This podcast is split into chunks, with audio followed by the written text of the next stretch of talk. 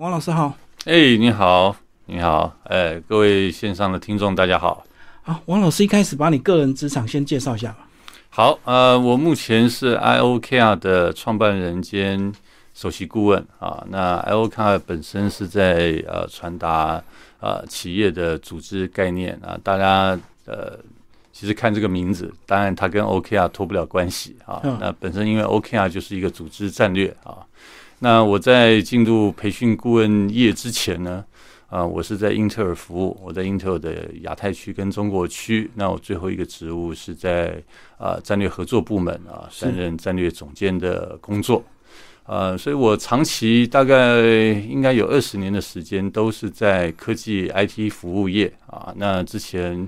呃，大概有五到六年啊，是在国外的金融服务业啊，所以很多人问我说：“哎，Chris 啊，你出这本书其实跟别人有什么不太一样啊？”坦白讲，因为呃，我过往的职场啊，呃，都是在战略合作、在市场、在销售啊。呃，业务拓展这方面的领域，所以呃，从书的角度来讲，其实这也是我第一次尝试啊。所以这个角度来讲，事实上我跟人资跟培训呃的这个领域呃相差比较远一点啊。这个也是先跟各位报告一下。好，老师一开始就有提到说所谓的战略部门，嗯嗯，有这样的部门是最近这几年才有的吧？呃，战略部门其实，在台湾或在亚洲或华人的本土企业比较少哈，一般是规模比较大一点啊。但是其实这个战略部门，事实上，呃，只要企业它有，我们讲，其实中小企业需不需要？其实也需要啊。嗯。呃，战略部门很多呃企业，特别是外企或外商哈，他们重视的是说啊，因为我这个公司在进行某一个领域或某一个产品的呃渗入的时候。嗯，我是不是要自己要拥有嗯这个技术或产品，或者是说我有没有能力去收购啊我的竞争对手啊？如果这两个状况都没有的话，那基本上呃我们要进到不同的呃产业或不同的领域，那就需要策略联盟嗯，那这是一个战略合作的角度了啊。那另外一个战略合作，事实上就是我们自己内部的啊。那很多人说，哎，Chris，你们这个战略部门跟这个市场。拓展啦，跟业务发展有什么差异？呃，我们比较在外商来讲，我们比较接近总部的概念哈，也就是说，我们一般讲这个陆海空三军在联合作战的时候，我们是基本上是站在空军的角度，然后联合呃这个海军、陆军一起都作战啊。但是这个企业经营上比较少，人家在用海军来讲啊啊，但大部分都是陆军嘛。那陆军就是我们跟各个区域化或各个市各个市场当地的业务呃行销部门一起来合作，大概是这个概念。好，刚老师提到这个台湾比较少这样有这样的这个思维或者是这样的一个部门，是不是因为台湾大部分的中小企业或者是做代工，所以他不需要所谓的这个战略方面是中小企业他认为不需要哈，所以他事实上他有没有这个职能有，但是他没有设定这个相关的部门。嗯嗯，好。那二方面也是，其实台湾很多中小企业事实上也是在跟国外做接触嘛，哈。那我们讲的其实这这个呃战略部门呢，其实不单单只是说哦，你今天生意是要跟呃国外来做，你只要是呃你这个整个产业里面的上下游啊，其实都有这种供应链或相关的这个合作伙伴这样的概念的，其实都需要，都需要啊。那这里面做起来的话，我必须要讲，也就是说，外商因为可能它资源比较多啊，它也比较特别注重这个部分，但是还有一个很很大的一个观念的差异是这样啊，我的判断还是这样，我的观察还是这样，因为外商他的资源比较多，然后他看的市场或他的眼界。啊，可能放的比较远一点啊，所以呢，这个战略合作通常我们在看回收啊，这个报酬率来讲，我们通常是在看中长期的。我也不要一定是讲说中小企业就一定就是关注比较短期的啊。我我也知道现在反正现在市场景气也不是太好啊，变动很快，哎，变得很快，所以大家就觉得说，哎呦，你先让我存活再讲吧，啊，你不要跟着跟我讲中长期的事情啊。但是中长期的布局，比如说我上周其实是参加了一个座谈会，其实在谈这个中小企业如何发挥韧性这个事情。其实我提到一个比较我的我的我的诉求的关键点是在于是这样，就是观念上面的问题啊，就是你短期你没办法存活，你不要讲中长期。但是重点是我们发现很多台湾的中小企业，啊，包含还有其他不同规模的企业，其实都赚钱。嗯，但是这个观念上面，在赚钱的同时，在太平盛世的同时，有没有做一些思考或做一些实际的动作啊？能够延长他们企业中长期的一个愿景跟使命啊。那如果有想到这个部分的话，那战略合作事实上是必须融入在这个思考里面的。所以短期赚钱的话，就是赶快赚就对，不会去思考中长期嘛。对，那确实也我我接触有一些中小企业，其实他不需要想那么多啦啊。他觉得说，我每年只要赚钱就好。然后他有很灵活的人事的布局、人事的组织。比如说，我一个朋友，呃，他公司也就大概二十个人来做这种呃厨房、餐饮这些设备相关的。我问他说：“哎，那你现在这个销这个业务人员，你需不需要去做一些调换啊？”他说：“哎，反正现在年轻人跟我们这个这一辈的 这个想法不一样，是工作上面没有办法达到我们预期，我们也不培训。”他提到。我们公司没有什么培训的费用，对，也没有预算。那我说怎么？为什么是这么想？他说，反正假如我们这个这个这个业务同仁不行的话，我们就换，是啊，就换啊。他说我们这个产业就是这个样子，直接找现成的，不培训。不培训了，因为他也不是没培训过，只是培训之后他觉得不符合他的公司的这个状况了，就失望之余就直接找现成。呃，那也要现成要找得好。好，我们来我们来聊这本书的副标，是以 Intel 为师打造最强作战部队，所以这个 OK 啊，就是从 Intel 延伸出来的一个系统嘛。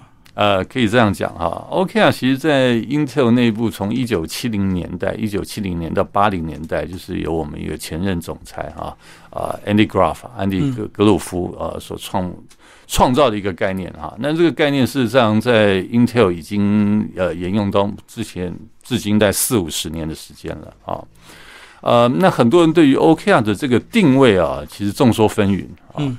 那我简单讲一下它的状况吧，就是说这个我们。Intel 一个一个一直是一个比较低调，虽然大家在市场上看到有很多的这种呃 Intel Inside 啦哈啊，但在我们内部的这种组织运作或管理层面呢，我们事实上是比较少外销的啊，少外销，所以外面可能比较不知道我们内部大概是怎么做管理的。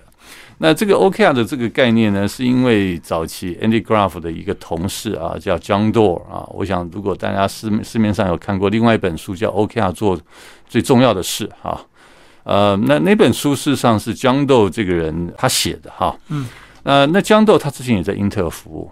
啊，那后来 OKR 广为人知，是因为他离开了 Intel，他去投资了 Google，在两千年的时候，Google 那时候刚创立，所以他就强烈的建议，因为他是投资人嘛，啊，那投资人看到这个金主的 呃建议，那就用了啊，那用了用了，哎，也蛮好的哈。那当然之之后 OKR 就从这个 Google 之后，才慢慢的呃为这个广为人知啊。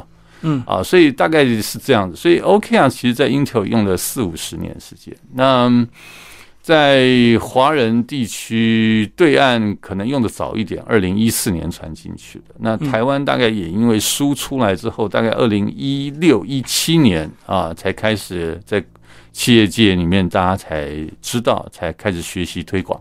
嗯，对。所以老师就是曾经在 Intel 工作多年，然后后来熟悉这个制度之后，还是要进行一些调整，对不对？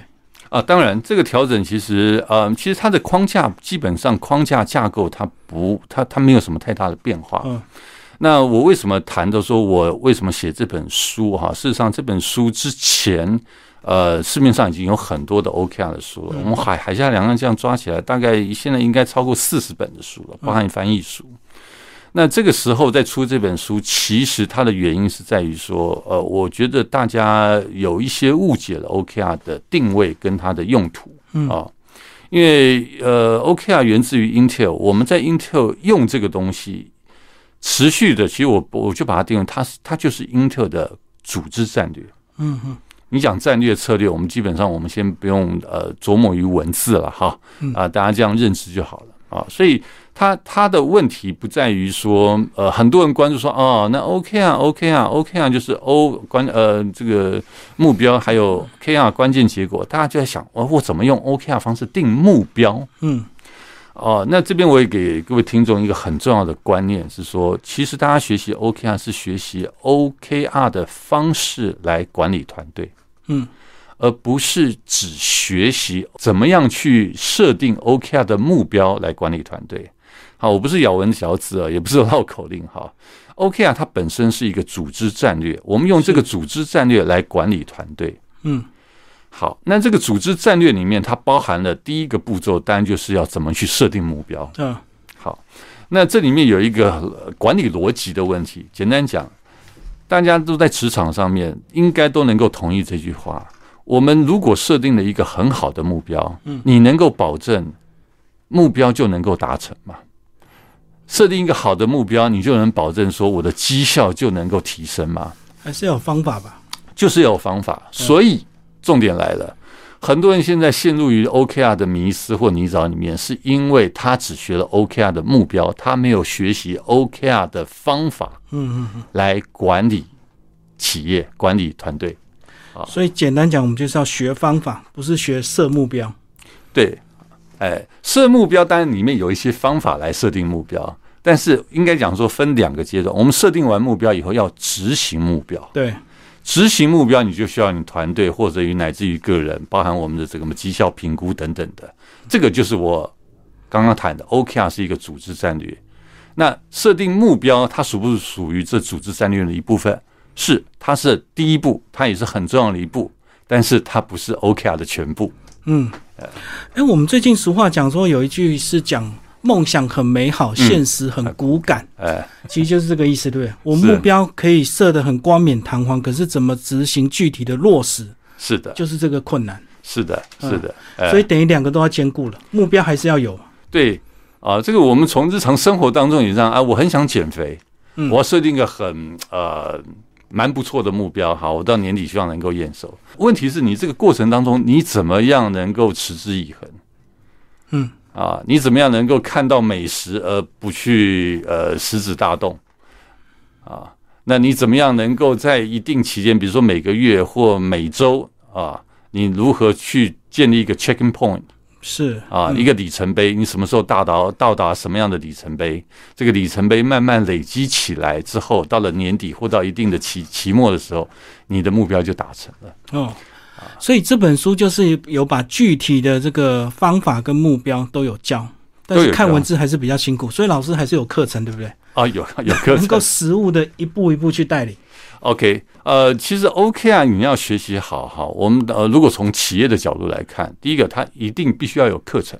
嗯，这个课程跟呃一般人觉得说啊，那我念念书可不可以？呃，当然可以。念了书以后，他直接去做。那有一些人他比较细部的，他就来听课程。对，啊，但是我必须要强调的，OKR 是做中学的一门呃管理呃组织战略这个事情。嗯，所以呢，你单单你得到了知识，但是你没有学习如何来使用啊，所以我们讲一般的课程啊，其实现在在培训业大家都习惯叫喜欢听叫工作坊，工作坊这个事情。但工作坊不管是一个礼拜还是一天两天，重点来了，他教你知识，他教你一些上手的东西啊。就是在现场，你来做一点这个，比如说我们做模拟啊，你自己来设定目标，那我来看看你这个目标里面可能缺少哪些元素等等的。好，那问题到这个地方，不过呢，这个 OK 啊，其实它是一个高度克制化的东西。哦，什么意思呢？比如说，呃，李老师，今天你设定的，你今天用这个广播电台的角度来设定的 OK 啊，你要思考的方向，跟一个制造业它是完全不一样的。没错没错，啊，或者制造业里面的 A 部门跟 B 部门，他用了 OKR 的方法，能够说说一视同仁吗？也不能这样子。啊，所以它是必须要很呃高度的克制化的东西，高度克制化，它就必须运用到顾问咨询了。对，啊，所以呃要学好，在企业里面要学好 OKR，至少要两个两个方面，一个是有课程，嗯，另外一个是顾问咨询。是，好，那也蛮有趣的。这个我也必须要钦佩我们台湾的这个中小企业或我们企业这个企业主的一些呃思考价值的问题哈。呃，我我我发觉我们台湾的嗯企业主啊，或者是公司的高管，很容易呃，或者很倾向说，我读了一本书之后，我自己就开始做，就 DIY。好，呃，我我现在几乎超过一半的客户都是因为自己看了书，或者是上了 YouTube，然后看了一些相关的 OKR 的资讯，自己做。结果做了做下去之后，发现哎，自己不知道做的对不对，然后开始整个组织没有像之前预期的说哦，导入 OKR 有一定的成效，嗯啊，但是头洗下去了，怎么办？全公司都知道要做这个事情了，但是感觉是走偏了，但不知道哪里走偏了，嗯，所以回过来找我，找我干嘛呢？看他们的做法上面是不是有了有了偏呃偏颇，是啊，需要我去提供他一些顾问咨咨询。好，所以这个部分事实上它有一个很重要的方法论啊。那嗯，所以我们常在举一个例子吧，哈，就是说，呃，我不知道李老师有没有在健身啊？显然现现在很多人到健身房去请教练。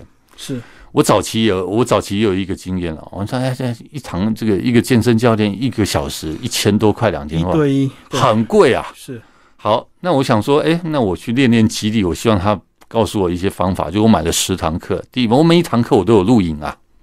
录影完后，他教我几几个招式之后，我回家哎自己苦练啦。然后第二个小时，我就期望说，哎，这个教练可以教我其他不同的模方式。对，哎，结果每一堂课一个小时，这个教练花了前面二十分钟乃至于半个小时，要我复习上次前面的。对，那我就我那时候我就纳闷了啊，一次两次之后，我就忍不住问教练说：“哎，为为什么这样？这个我在家都学了，我希望我期望你教我更多的新的模式。新的，”他说：“Chris 啊，你在家学的，你自己看录，你自己可能是自我感觉良好，你的动作真的做对了吗？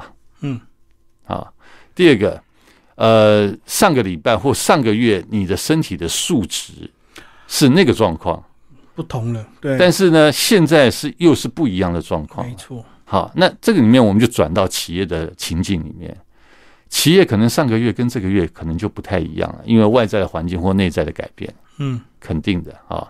所以呢，我们如果说从书里面，书里面它没有办，或者我们从从这个视频影片里面，它没有办法包包山包海，对，它没有办法克制化。所以重点是我们为什么要用 OKR？是为了你的体质能够调整。嗯，然后进而达成你的绩效能够提升。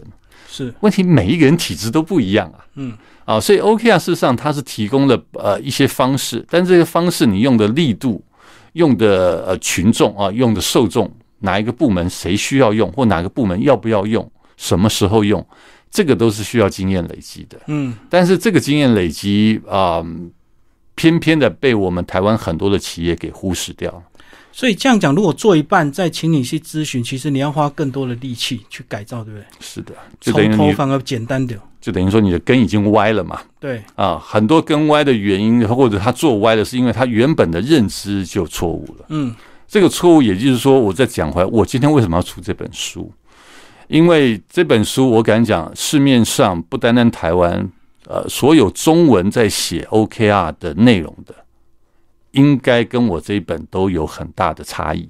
嗯，啊，因为我这本书从实物的角度来来写的，哦，从 Intel 我是从 Intel 出来，是原汁原味的 Intel 出来的。老师刚刚讲到中文书里面，嗯就是很道地。呃，如果我们拿翻译书来看的话，它会面临什么样的一个问题？OK，翻译书是一个是这个状况哈。我们讲的企业的呃管理的模式，或者是说我们现在台湾用了很多的企业管理，绝大部分都是西方的。对，所以这些翻译书以后，它基本上它是运用在西方社会。西方社会跟我们台湾的社会很大的差异是说，我们的人的民族性的 DNA 不一样，嗯嗯，我们的教育社会的制度不一样，偏向不一样。好，呃，所以呢，很多的西方的讲在讲 OKR 的书，运用它那样一个方式，呃，在我们台湾这边落地的话是落不了地的。是，好，落就是没有办法，就是说，哎，我们举个例好了，比如说，呃，西方在组织 OKR 的时候说啊，我们老板当老板的都不要在目标上面都不要有任何意见。嗯，我们让我们同仁自己来讨论，完全放手就完全放手。嗯啊，甚至还谈了一些新创公司说，呃，当 CEO 的这个出资人都完全不要有意见啊。我们的公司的目标就是我们同仁讨论出来的目标。是这个在台湾可能吗？很难呐、因为是中小企业或家族企业，怎么可能呢？对对不对？有些这个台湾的 CEO 就是表面上很开开放，哎呀，我们就是哎这样很好啊，公开透明很好啊，可是心里面其实不是那么想，嗯或者不是那么能够接受。这个跟个人我们都过个人的成长的这个或或跟这个我们社会企业都都这个脉络都有相关的啦嗯啊。所以呃，西方的翻译书会有这样的一个问题。那还有另外一个就是说，我我发现，呃，我们在谈 OKR 有不同的派别，哦，一个叫学术派嗯啊，一个叫人资派啊嗯，就是 HR 派。那第三个叫实务派是啊。那如果人家来问我说，Chris，你属于哪一派？我说啊，如果真的要这么分，那我就是实务派了。是啊，学术派的意思是说，其实他们把 OKR 跟 KPI 跟什么 MBO 相关的过去的数十年来的这个管理理论，他们去做一个评比，嗯做一个比较啊。那 OKR 优劣在哪里？什么适合于哪一些东西啊？那人资派他比较比较呃关注于说啊，那一个新的管理理论，那可以带给我们的管呃绩效能够提升什么东西？嗯啊，嗯，所以他从绩效管理的角度来看这个事情啊，但是我觉得这两个派别呃缺乏了一个部分，就是我们实物上面怎么样，就是我刚才最前面提到的，我们在目标执行的过程，在组织运作上面这个部分，呃，他们的论述稍微少了一些。嗯嗯啊所以我常常在讲，就是说，如果你很热衷于 OKR，那你学了 OKR 正确的知识，我先强调，如果你学了正确的知识，但是你不知道怎么用，那也是白搭对啊。这个我其实我其实刚踏进这个培训顾问业，我踏进了第三年吧，第三年第四年，我我发现很有趣啊，因为我过去长期在企业里面，我并不是这么去关注培训啦或者这些啊上课这些事情，我们比较关注是怎么用。对实物的。但是我发现很有趣啊，很多台湾的企业花了很多的预算在培训、在上课、教育训练上面，但这个教育训练上面俨然比较缺乏要怎么用这个事情。大家得到了很多知识，觉得嗯嗯好，或者有一点心灵鸡汤那个味道 啊，但是没有教你怎么用啊，我觉得这个是白搭了，可惜了。可能也要看讲师背景吧。他如果不是真的在业界，他只是理论的话，他也只能举很多学术上的理论了、是，嗯所以我觉得获得正确知识是很重要对的啊。所以当然有有很多讲师，他可能呃一开始就来当顾问、当讲师，那也无所谓啊。这个也是带给企业一定的程度哈、一定一定的这个帮忙。那第二个就是，当你有了正确的知识，但是如果你方法用错了嗯嗯嗯，啊，那个结果就是一个惨字对。啊。所以这样讲，全部都要对的，知识对，方法对，目标才会对。对，嗯，那你第三个是我现在看到呃 OKR 的市场的现象，呃，有一部分是这个样子啊，他获得错误的知识。你讲错误的知识好了，不管你讲的方法是对还是错，你就是错了嘛，对，对不对啊？那这个结果更惨了。嗯啊，所以，呃，我出了这个书呢，事实上我并不是，大家也知道，反正现在出书并不是我、呃这个靠版税可以干什么干什么的哈、不太可能啦。啊，那最主要就是说我看到了市面上的一些呃需求，呃，市面上这些企业客户也好，个人用户也好，对于 OKR 的观念可能呃有一些迷失，需要纠正的。嗯嗯，啊。那我们特别我比较惊讶的是，我前面也提过，有我们台湾很多的企业都很喜欢 DIY。嗯嗯，那 DIY 的话，那我觉得不管是网络还是书本上面的啊、这些知识的来源，它必须要正确 啊。所以我这本书事实上我的比较大的使命是说，希望对于 OKR 有热忱、有兴趣的企业用户也好，个人用户也好，可以减少成为白老鼠，嗯嗯，或者是减少摸着石头过河的风险。对。我知道很多人会去网络看影片了，那很多网红可能开了几本这个 OK 啊的书，他就拍一部影片教你怎么是 OK 啊那其他也是拼拼凑凑的。呃，是对，所以这个生态是这个样子了啊。那我觉得他们有一个很强的能力，是把这些信息能够短期间能够收敛起来，能够组织起来，用一个比较容易懂的方式去传授给大家。我觉得这个架构是没有错的。嗯，但是呃，我们必须要去重视，呃，所萃取的知识，它这个来源到底正不正确，到底可不可以用？所以，如果你是落实在个人，还无所谓；如果你是在落实一个大企业，那可能哦，差很多，成本太高了，真的很做错了成本。对，而且会造成很多的员工认为你是说说而已啊，认为你这个 CEO 是讲讲而已，不然就是狼来了啊，这些问题。好，其实书里面还是有很多这个章节顺序提到具体的观念呢方法。那最后一个，我们特别请老师聊，就到底怎么样来落地。好，呃，落地我们看谈 OKR 的定位是一个组织战略哈，所以落地很重要的是说，公司的主事者，我们来讲就是 CEO，他必须要能够呃支持，能够真切的了解 OKR 的呃定位是什么啊。呃，那这个支持我们讲的不是口头的支持啊，而是他呃身体力行的支持。好啊，所以有这个部分之后，我们才可以走得下去啊啊！因为为什么一定要 CEO 的支持呢？因为它的环节不是只在于目标设定而已，嗯，它必须呃串联着公司的绩效评估，串联着公司跨部门合作，这些模式都会改变。还有包含我们公司跨部门，还有上级下级之间的沟通回馈的方法，这个都会改变的。嗯，好，当然这个改变它是循序渐进了，不是说今天要你原本是吃饭吃喜欢吃饭的，现在都要吃吃面了啊，这个不是这么这么大的一个改变啊啊，所以落地来讲，第一个 CEO 的支持是很重要的。那第二个，我也必须呃。建议的是说，嗯，对于 OKR 的理解，哈，真的是要能够呃特别的去挖掘出来什么是 OKR 的真正的定义啊啊。那回过头来，我必须想，现在绝绝大部分企业遇到 OKR 导入上面的困难，是在于他只重视 OKR 的设定的目标。嗯嗯，比如说他们的啊 OKR 就是要设定有挑战性的。